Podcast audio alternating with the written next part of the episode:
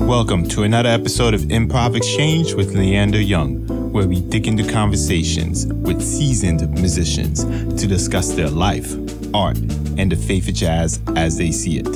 In this episode, we interview a composer, educator, saxophonist from Sao Paulo, Brazil, Felipe Salles. Everybody. Welcome to another episode of Improv Exchange. Today we have a, I have the honor of having a great guest with us. I loved his latest album. And on my fault, this is like the second time or third time we had to reschedule this. so, sir, please introduce yourself and let's get right back, right into it. no problem. My name is Felipe Salles, and I'm a composer, conductor, saxophone player, I guess many other little things, but that that will be the official title. A doctor of what? Um, well, I have a doctoral degree in jazz studies. In jazz studies, okay. It could have been jazz history or oh, that's what I was uh, asking. Uh, focus focus was on jazz composition, you know, uh-huh. but but it, it, had some aspects of uh, pedagogy and also performance. Okay. So First of all, when did you move up here from Brazil? Uh, 1995. Um, so the last century. the last century. And what made you actually come up here? I came to go to school. I was a, uh, you know, I've been thinking about moving to the U.S. since I was about probably 16 years old. I, I fell in love with playing jazz and, and studying um, the music and playing the music. And so I had this, you know, fantasy, this plan, whatever you want to call, to move here and play this music. So, but when I went, when I when I finished high school, I didn't feel like I was ready to come. So I did my undergrad in Brazil in music, and then I applied for a master's degree and got accepted and came in 1995 to do my master's here. Okay, so when you first come up here, the, your opinion of the jazz scene? Well, you know, I mean, every city has its own thing. I came, I wanted to go to New York, but I, I ended up coming to Boston to go to New England Conservatory, which was was a good it was a good move. You know, New York probably would have been a little too overwhelming for me at first and Boston was a small town. It had a pretty okay scene at the time. You know, there was uh, there's still um, Wally's there, but there's there was also Regatta Bar. There were a couple of more clubs that now don't exist anymore. So the scene in Boston, yeah, the scene in Boston was good at that time. You know, you could get gigs, you could play. I actually played in a club that not much later got um, closed, but it was a legendary club in Boston called Connolly's, which was in Roxbury. That was my first gig in the U.S. was at Connolly's, which was a, a, a club that was very traditional, like a supper club, you know, as they used to call, and people like Coltrane and all kinds of jazz musicians that passed through Boston played in that club. It was very, very traditional and unfortunately it closed. You know, gentrification and all uh, that stuff. It it turned into a parking lot. Jazz is dying. That's why I say that. Yeah, a lot of well, that closed down over here. I I hope not. I hope I hope it like you know Frank Zappa used to say is not dead. It just smells a little funny, but so hopefully it's not going to die completely. I don't. No, I, I don't mean, think it's going to die completely. But it's not. It's certainly not what we call a popular genre anymore, you know. But it hasn't been popular since the 50s. Yeah, I guess bebop took care of making jazz less popular, I, I, right? I had a at one point I studied with this guy that was he was he was literally at Pearl Harbor. That's how old he was. Right. And he would teach me he was really big on big band scores, which is one thing I did love about your album, which we're going to get into. but his whole thing was he hated Charlie Parker. Yeah. And he would say with the straightest face, he was the downfall of jazz. I love Charlie Parker to be. I mean, to be I love him too. I, I think he. I think he was one of the greatest um, geniuses of music in general, but certainly jazz. Like he definitely changed the course of jazz. But yet, you know, if we're gonna get philosophical, jazz or any type of music starts popular and it has a tendency to become less and less popular as it evolves. So, same thing with classical music. Classical music used to be the popular music of its day, and then now is the music of conservatories. Jazz used to be the popular music of its day, now it's music of conservatories. I guess if we think like that, maybe at some point rap is going to not be popular anymore. I, don't know mean, I really think it might not be because if you haven't noticed, a lot of the rap songs now, and this is what this, this is me, how he was when he was saying this when I was like 12, 13, I thought the guy was crazy. Okay, let's make that clear. But this is a guy who was born in like 1926. He said that once it, Charlie Parker started moving it away from the dance floor and it had to be about him turning his back from the crowd and stuff like that, he said it really, you saw the downfall of it from the youth. But yeah, but I think it's also it has other elements to it because, uh, for example, Dizzy Gillespie tried to keep a big band going, even playing more modern music, playing more bebop oriented stuff. But the thing is, people didn't connect to it.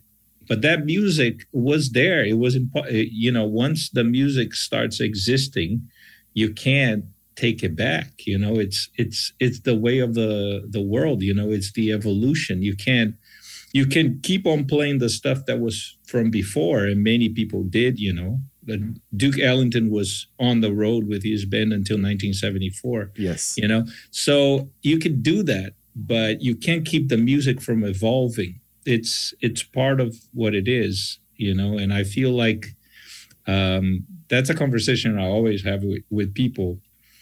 Uh, maybe my music is not meant to be quote unquote popular. You know, it's meant to be what it is. And then people who will like it, they'll like it. And people who don't like it won't like it. You can't, you know, lots of people don't like that, but- swing music anymore.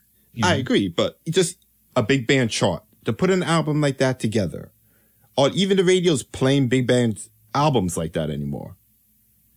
That's just something that I've even noticed. Right.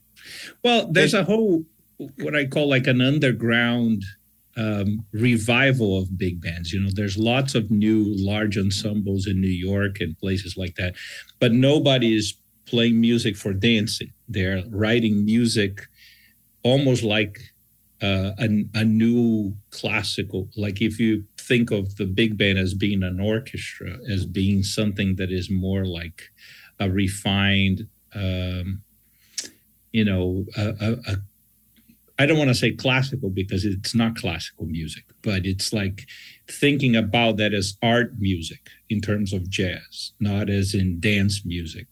Not that it cannot be both. You know, I I- I- uh, love rhythm.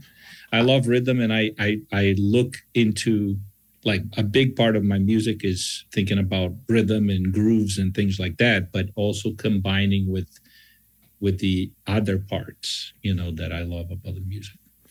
Okay, so at least just so I know, in the future more, would you even consider doing more of a dancing album, like a more mainstream big band sound? Um, Well, um, I think it, I'm not going to say I, I wouldn't consider, you know, I never say that's a no, no. everybody. I think I, I would say that, you know, I played in a lot of big bands that play traditional swing music. Mhm. I love playing that music.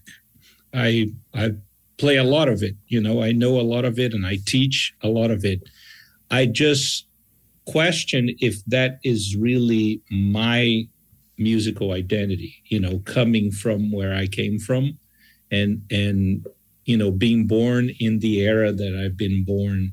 If it if it makes sense for me to to write music that sounds like it was done by someone else many many decades before. You know what i'm saying? Because i feel like the music has to be uh it's it's like a picture of who you are in a way or or where you are in a sense too you know? And i think that's part of why eventually that naive uh, way of being american that that was in the swing era kind of kind of you know ceased to exist with bebop and all the stuff that came before there was a lot of tension going on. There were wars, Second World War, and all kind, all kinds of stuff. And so I, I feel like people just couldn't be that way anymore. You know, they had to find a way that musically expressed who they were at that moment historically. You know, so I always think about that. You know, because I'm not historically in that moment anymore. I'm here, and I feel like my music should reflect that, even if it's big band music. Okay. Well, let's just get into the album. Then we could go into some other things. First of all, when this even came across my desk, email, whatever you want to say, two names popped up right away. One, you had a trumpet player that came on the show before, Love Her to Death from New Zealand. And you have a very famous reed player that came on your album. Can you please right. tell me how you got both of them on? Well, if you're talking about first of all, if you're talking about Nadje Noordhuis, yes, uh, she's a she's an old friend of mine. We we went to school together. We played in many bands together. So I've known her for I don't know when when did I move to New York? Probably since she's gotten to New York. I think I started. I think uh, 2004, 2003, somewhere around there. So we've known each other since she's uh, arrived in New York, you know. So eventually, it, it, was it was something that was meant to happen, you know. I feel. Paquito D'Rivera, who is the other person you're you're mentioning, mm-hmm. um, I've been a fan all my life. You know, I grew up listening to his music, and I've always loved the way he played, the way he composes, and everything. And and and he's the connection with him was kind of like an accident he was playing uh, at the same festival that I was playing uh, a few years back, mm-hmm. and and so I got stage passes to go see him play, right? And I know most people in his band, at least I knew at that time, most people who played with him. So they were all my friends. So I came backstage to greet my friends and say hi. And I had a new big band album out at that time. So I gave everybody a copy. It, and, you know, because I was giving all my friends a copy, it would look and sound kind of, you know, rude not to give him a copy, right? I gave him a copy out of like being polite and, and, you know, not, you know, not being rude. And we didn't even exchange words. It was like, hi, oh, thanks. And then I went away and never thought about it, you know, never thought he would actually listen to it. Mm-hmm. And then a few weeks later, uh, I get a message from him on my my Facebook page, if that's still a thing. I don't know if anybody does anything there anymore, but you know, he put a public note for me there saying that he loved the record and and that's how we connected started talking about doing something together because that's basically what he said you know i would love to do something with you sometime. So it was kind of like this shocking moment of okay. you know.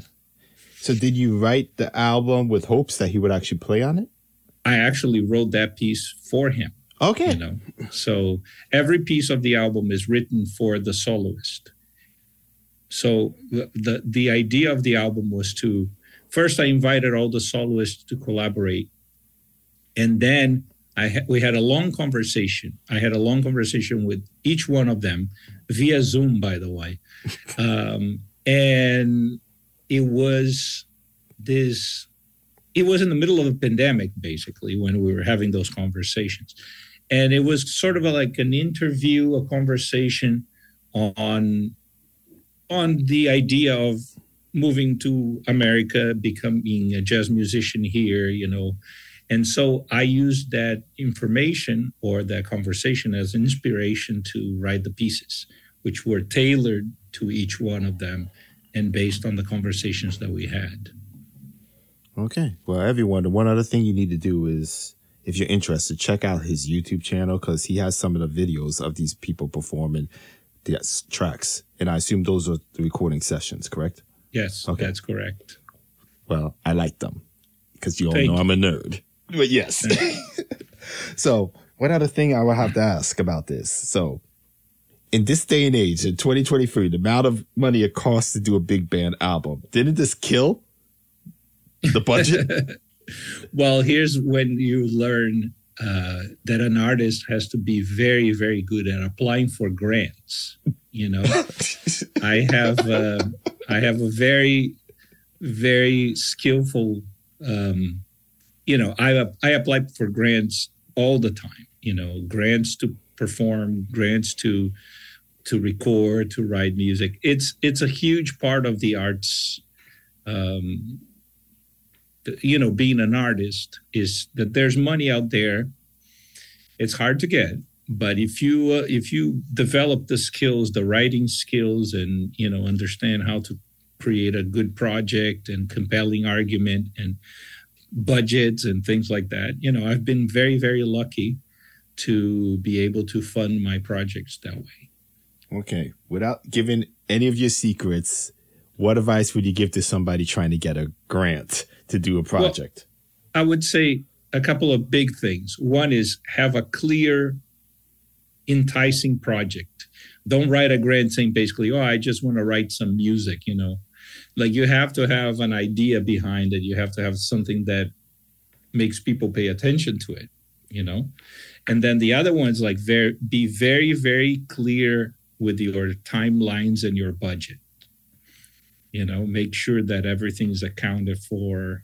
And so people don't think you're kind of fuzzy on the details you know because then they're not going to give you money if they don't think yeah they think you're going to run out with the money. Okay so did they give you a deadline when you actually got the grant? Well it depends on you know the a lot of those like the this last grant that i got is it was called a residency. And a lot of those are like a year long project you know? So the, the from the moment i got the grant to the moment i finished recording and mixing and mastering everything was about a year. But i was already planning the project before you know? I had a lot of the interviews done and i had the ideas. I, I didn't have everything but i had enough time once i got the grant to make sure that uh, that i could get everything done, rehearsed, record, and everything. But but you know, it was it was a push. It was definitely a push. Oh, that helps, man. Because that's one thing. If some of these people email me asking how do you get an album going, I pretty much tell them they got a second job. So you just gave them an alternate answer. So thank you for that. But second job is is is another way to that's way that's what I did. It's like okay, I got to get more hours so I could put money aside to do an album. Well, my first album I, I funded with playing gigs, you know, teaching music and playing gigs. And then I, I was able to sell that one to a label and then I was able to fund the second one. And, you know, it's it's it's how things go, you know, you gotta start somewhere. Yes. Okay, so at least in the real world, when you're actually performing this, does it have the same results as it is on your album? Well, when we perform, a lot of the times we perform, the way I wrote was that it could be played with just the ensemble, right? Mm-hmm. So the solo parts, the, the guest parts are sort of embedded into the ensemble parts. So if we do have the guests, certain parts of the ensemble don't get played. So, so for example, let me be a little more uh, clear. So, for example, if Paquito comes and plays with us, my second alto player is not going to play the clarinet parts that he plays or the alto solo that he plays, but he's going to play the other stuff. So if I don't have the guests, I still have all the people I need to play the music and have the exact same result as in the recording. Okay, that's a lot more planning than I expected. Good, uh, good. That's really good composition writing. I give you that. Thank you another question I'll ask on that then. Is it too dry live? No, I mean it. It really all depends on the venue, though. I mean, a band that size, if you put it in a room with good acoustics, the the sheer reverberation of sound makes everything sound very full. You know, it's it's very very hard to make a band that big sound dry, really. But there's also you know some amplification and things like that that you can always you know manipulate a little bit the the environment. But no we're we're playing um, soon in in uh, cultural center in in massachusetts in florence massachusetts called uh, Bombyx and they, they, it's a church. So it's got the perfect acoustics. You know you put a band that size it carries through the entire room you know um, so most concert halls are actually designed to give you that wetness that you need. But what about outdoors? Outdoors is always a challenge for anything you play outdoors, you know? It all depends on the sound system and how they can make it project forward, you know? Outdoors is a little harder, but it's possible. It, it can it can work. Okay. So let's just say there's a kid graduating from Juilliard right now in composition, right? And he actually wants to go that path of writing big band music. What would you suggest to them? Well, I, I would imagine he would be already writing that at school, you know. But even if he hasn't, I would suggest to connect with all his friends from school and try to put some reading sessions together, you know? So that's how I started my big band. You know, I call my a, a bunch of people I knew and say, "Hey, I have some charts I would like to read through. Would you guys be, you know, interested in doing a rehearsal?" And that's how things kind of started. You know, was that more um, at your was that more at Manhattan or Amherst when you started doing that? Well, I I started playing in a lot of big bands since I moved to the U.S. But I played in a lot of projects at Manhattan mm-hmm. School of Music, some at, at New England Conservatory in Boston. So I was I had friends from different sections of my life, you know, and then I knew a lot of people in Boston. My my band is mostly based in Boston, you know, because that's where most people are, and a few people travel there. So so that's where I held the first rehearsals, and that's where, where we rehearse normally. So most people live in the Boston area, you know. And but you know, I played in many projects when I lived in New York. I lived in New York for about 10 years. So that also had you know, it's it's you have to find a place where you have a good community and people who are gonna put the time into learning your music and things like that what is the worst thing about putting them together? Logistics. Just logistics? the worst. yeah, like, oh, I can't do that day. Oh, I can't do that day. Nowadays, I I I send everything like months and months and months in advance. You know, and I have I know one day of the week that most people can do, and we, we rehearse with a project or gigs in mind so they know that they have to make the rehearsals if they want to get the gigs you know. So, so and if they can't, and if they can't, then I have to get somebody else. You know, you have to get a sub who's going to get your gig and your rehearsals. You know, the the gigs and the projects come with the rehearsals. They're mandatory. You know, I can't just. I I understand that this music is too hard to no, nobody can pull it off sight reading. I, eh, that's one thing I did like about it. It wasn't like pe- it, when you listen to the album, people, you'll understand more why I'm asking those type of questions because it's literally not something like he said. I could sit down and read through it unless you got, you know, a plus level reading. I don't know. yeah, but I mean, I know very, very few few people that I can think of that could read that book down. You know. Mm-hmm. Okay, no problem. So what were there any outside influences that you had when you or just in general in your music? I like I know you have an African American music studies degree. I see that probably played in fact there in there from Brazil. Maybe that's also a part of it. But is there anything else that I'm missing that stands out to you, at least when you're thinking of composing or writing? Well, yeah, I I think that first first of all, that's a great question. I think there's a lot of things. First, first, I think that as musicians or composers or improvisers or you know, we we always come from somewhere. You know, we always have influences. You can trace the influences of every composer and every performer down to the people they listened to or copied and things like that. So that that first of all that I'll, I'll put it that out there, you know, and I'll tell you who are some of the people who influenced me the most as a composer, right? Mm-hmm. So I'm a big fan of uh, of Gil Evans as a composer, arranger.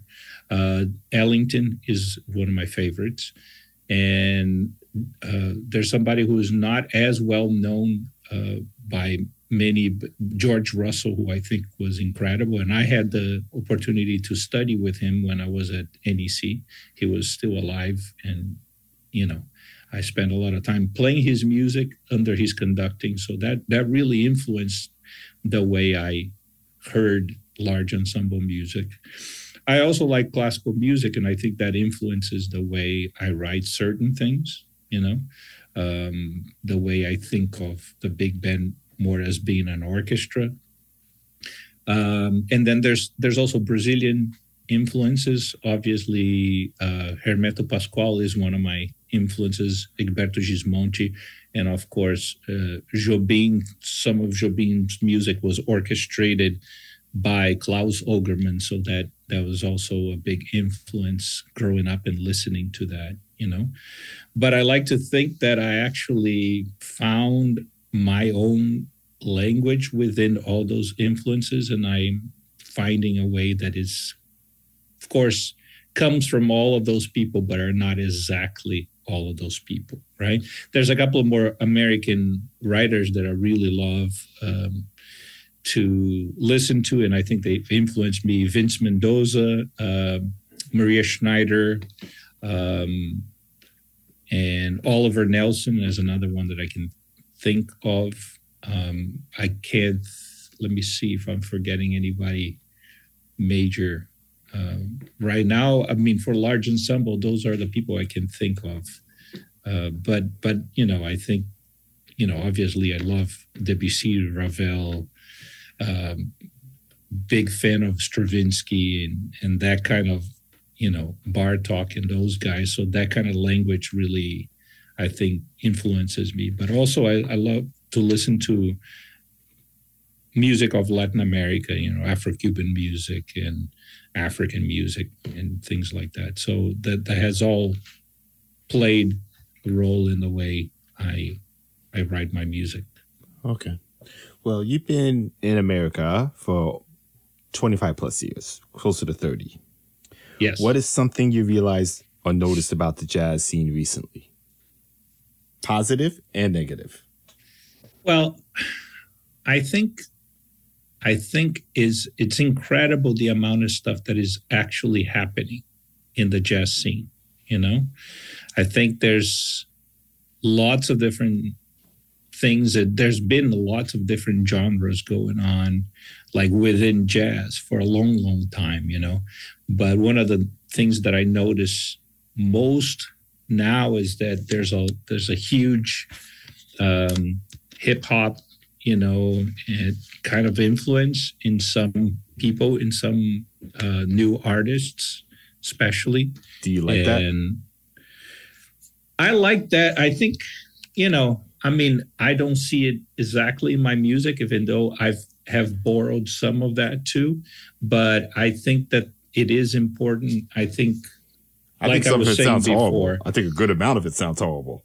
Yeah, I'll be the first one to say it. you know, some of it doesn't doesn't. There's not everything that is out there that I like, and I'm I'm sure not everybody's going to like my music. You know, but I feel like that there's people who are able to combine other influences in a really good way pop influences and and hip hop and funk influences into the jazz scene and i think that's a that's the normal thing you know that's the way and then there's the people like me who come from like a latin american background who might be bringing that in. I feel like everybody's looking into ways to hone in the public in in and I think the the rhythmic aspect of what we play is a huge part of that in the sense that people maybe don't connect so much with swing anymore so people connect with other rhythms that are more in you know in more contemporary per se Yes, that I do agree with you on. It's just some of the times when I see them try to fuse Afro beats, hip hop, or reggae into a quote unquote jazz album. It's like, why did you do this? I, also think that it has to be done with the right people and it has to be done um, with with respect to the tradition you know? It's not just because you want to do it you need to be able to to know deeply what those rhythms are about what those grooves are about. And i'm not criticizing anyone by saying that. I'm just saying that that's going to work if you have the right people to do it and if you have the right vision but as a gimmick it doesn't work you know? I don't i don't believe in gimmicks you know? I don't think those work musically or artistically but you know it, there's there's good music and bad music as ellington and and those guys were always say you know? It's not a certain genre is better than others. There's good music and bad music. Music that's well done done the right way in music that is not so good in whatever genre or style you can think of you know there's plenty of bad brazilian records and there's great brazilian music records and there's That is true. you know It's just bad- I'm honored enough to only seem to get the good ones.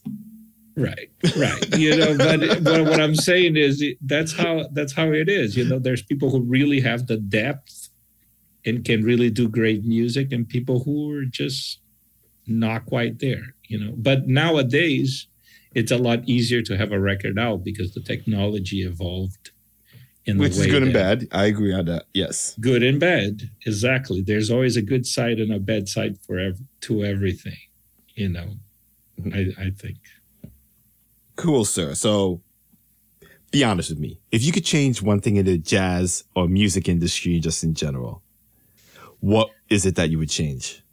only one thing Oh, I mean, okay. only one well i think i i think it's very complicated because i think the industry is really of course driven by popular popular demand i guess but i think one of the biggest problems is that jazz lost a lot of media power you know like a lot of uh and if you don't if you don't actually put music certain music on the radio on the tv how how are people going to be interested in listening to it you know? So that's that's one part of it. The other part of it is i think that musicians are not getting compensated properly especially from streaming and and things like that. So you know that i would change those two things. More more compensation on the sense that every time somebody listens to my music on the internet or whatever that i get more money for it. And also that we get more um, you know more places to that play our music you know more uh, media Okay, you know so support. the streaming part, that one hurts because even when I talk to other up and coming jazz artists, they don't even want to pay for jazz uh, streaming services, but they use them. Mm. So it's like you're using the free version, but then you're complaining about the money. right yeah i So, think it's it's a a huge part of why i don't use spotify you know No, I, I pay for my subscription. I pay for for um, you know the service that I use. I'm not gonna No, I give. I understand. give them a, a free advertising, but I pay every month for it. You know, uh, it's a lot harder to buy CDs now, Uh-huh. and and I don't subscribe to the new LP thing because it's not environmental, and I don't necessarily. Oh, you're one of those. and I don't necessarily think the sound is much better unless you spend like five thousand dollars on equipment. No, I don't think it sounds bad at all, to be honest. But so I understand it's kind of cool to go back to it, you know. And part of me wish we had never left in a way. But what I'm saying is I, I'm not gonna go back to it. I I will put my money into subscribing for for music that I'll listen to in my phone. I don't like to listen to music for free because I don't think it's as an artist, you know. I mean, it's a horrible thing, but I see people that. doing that a tad bit too much for my liking. Oh yeah. Okay. and and that's one of the reasons why we're all in this boat is be, people can't complain about something that they don't you know it's it's it's not just in music you know people are like oh the environment but then they you know do all this unenvironmental stuff right Th- that is 100% true. Uh, okay. we're not going to go down that wormhole. So, yes, we're going to leave that part. But in terms of the media and the radio and all that stuff, do you think it's because some of your compositions are longer than the traditional three to five minutes? oh yes definitely Okay. Definitely. And I've been told that before. But my answer is always like, that's what comes out. I have an idea, uh, and normally that's what comes out. I've been trying to write shorter pieces, but they don't come out that way.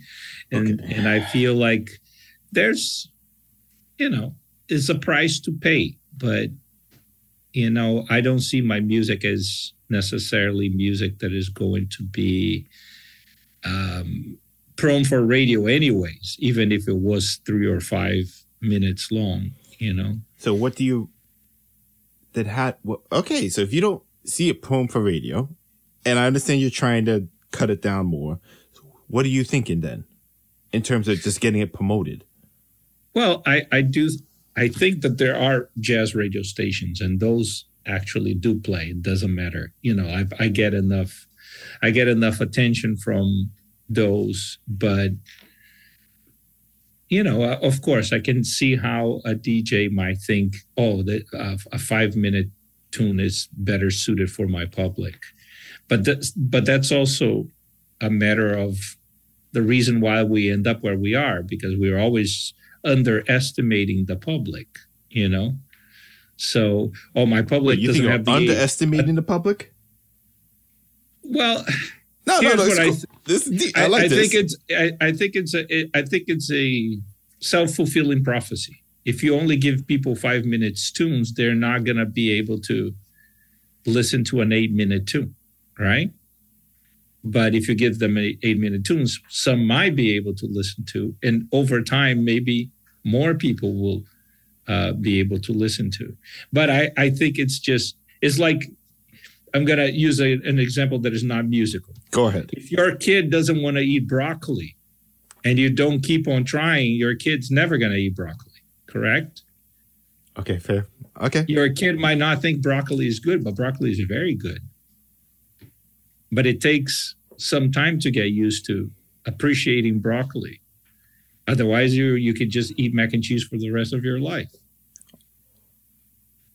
That's funny because my sister was literally complaining about that with her kid right?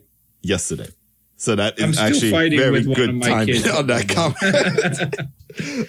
okay. I still fight with my youngest kid is a lot pickier to eat than my older kid. But we don't, you know, it's like you have to people need to be I feel like if you are not exposed to things, it narrows your opinions and appreciation for things. And it could be food, it could be art, it could be music, it could be anything. Okay. Architecture, you know.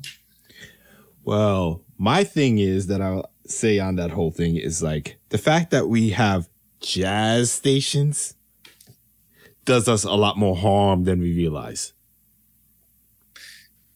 Yeah, there's jazz not- stations, but there's not- also stations that have jazz hours, right? That's also doing bad. It should be just mixed in there. Yeah, I, I mean, I, you know, philosophically speaking, I agree with you. Okay, that's all I'm saying Right. from that part. Now, is that realistic? No. right. Because realistic is not. Yes. You know, people would turn off the radio. Well people said. like listening to J Lo will turn off the radio when my music comes on.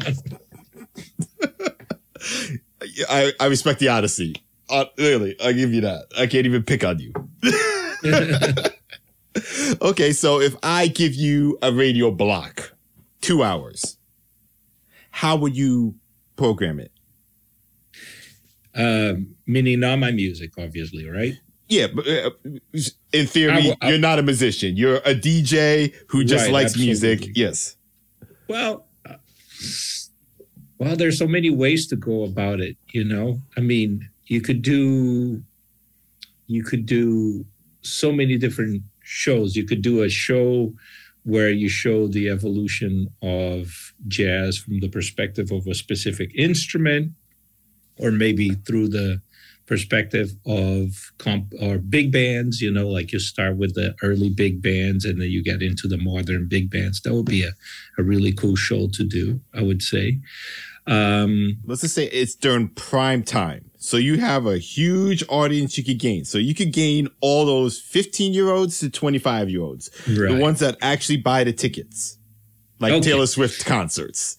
right so i would probably start with something um i would i would try to connect things that are let's say contemporary to things that are older you know so let's say if i would start with some artists that they might connect with.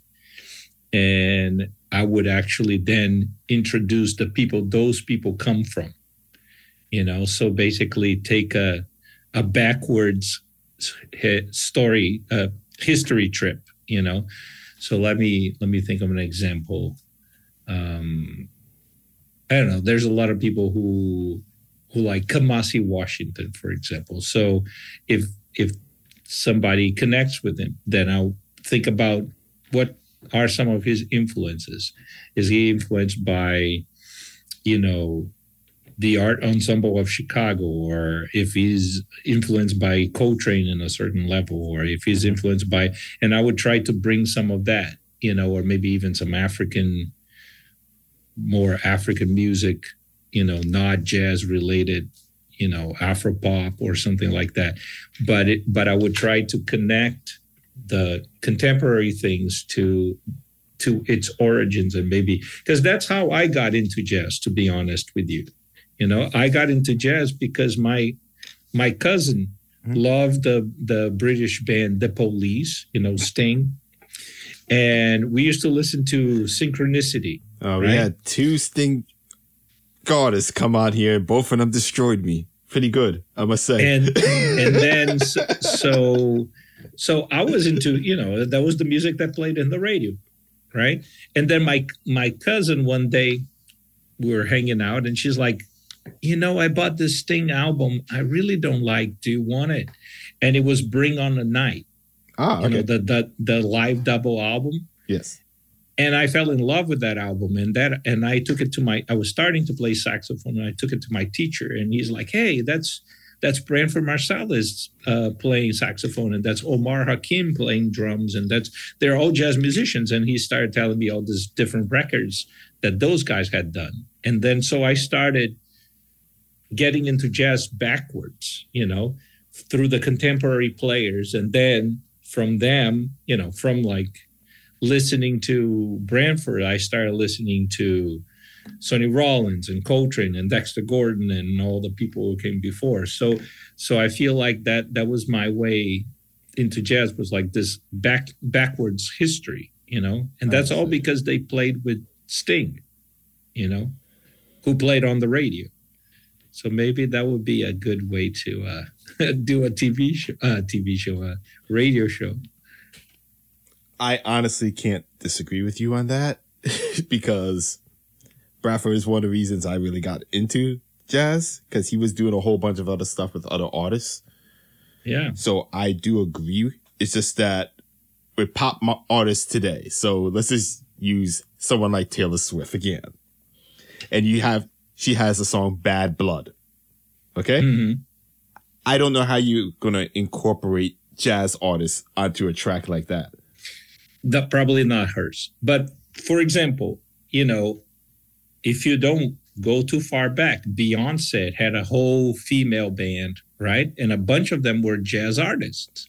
Okay, true. So you could take that, you know, and you could use that as a as a springboard into into jazz you know, because half of that band were jazz artists. So you could take any of those names. That is true. And they have jazz records, and you could you could trace it backwards from Beyonce, which, in my opinion, is more interesting than than uh, Taylor Swift. Taylor Swift. Well, yeah, those are the two probably biggest female artists right now. and I normally right. pick on Beyonce, so I try to be different, but good point. you know. But i joke about that all the time. One time i was giving a lecture to a group of people who were not just uh, appreciate you know like they were just taking a class Mhm. in school you know in college. And they had to take a class on something though they took a class on history of jazz. And i was telling them how you know louis armstrong or ellington they were the beyonces of their time you know they were the huge pop acts of their time you know they were the people who sold most records of their time Okay. So are jazz artists still living in the past? uh, i guess we're living in the present but we're still miss uh, we're, we still miss the popularity of the past let's put it this way Oh, you're so PC. I give you that. no, I, th- I think some people live in the past. Some people play the music from 1945. I mean, and that's, you know, if it makes you happy, who am I to say no to that? I- you know, like wh- when we started talking, I don't see myself doing that. I love playing that music, but when I put an album under my name, I want to put an album that reflects who I am in the moment, you know?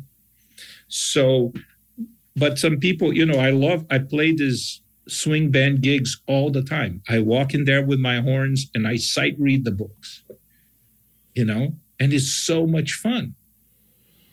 but It's so much fun. It's like a, um, you know, it's a, it's traveling in history and being able to make this music that I listen to in records, but it's it's not who I am personally when I record. do you think that holds back the music though? Um, well, not not for other people, you know. I mean, one of the people I play with, Mhm. uh, he's completely devoted to that music. That's the music for him, you know. Like he loves that music. He lives that music every day. So I feel like it's right for him, you know. And I know people who I know people like that who love that music so much they dress like they're in 1935, you know? And it's absolutely awesome. I mean, who am I to say? I left Brazil and moved here to play jazz, you know? And a lot of people can say, oh, that's not your music. You weren't born there, you know? But I think that your music is the music that you love the most and you dedicate your life to and and work your butt off to play as well as possible, you know? Okay, so harder question on that then. All right. How do you get people to show up to those performances? Lots of interviews, lots of social media, you know? And I, can, I guess I could say lots of praying too. Okay, I okay, I don't have much on you today. You're good. I mean, you you gotta do what you gotta do. You know, I have a following. I I I have a constant presence in social media, and I reach out to radio stations. I reach out to newspapers. I, I have, you know, so when I have a big event coming up or something, you know, I, I work my channels as best as I can. I can't go to people's house, knock on the door, and grab them and take them there. You know, if they don't want to come, they don't want to come. You know, I feel like there's there's we had a, a very interesting situation right after the pandemic when people could start going out again, there was a surge in, in people coming out to see live music. I don't know if we're eventually that's dying out again, but I think people had taken that for granted that uh, so much that they felt like they really wanted to go listen to some live music. But okay, you know, we tend to uh, go in waves, and then pretty soon people will start taking that for granted again. Who knows? Yeah, that I also agree with you on. So, okay. If you could go back to your 18 year old self, would you talk yourself out of being a jazz artist, musician?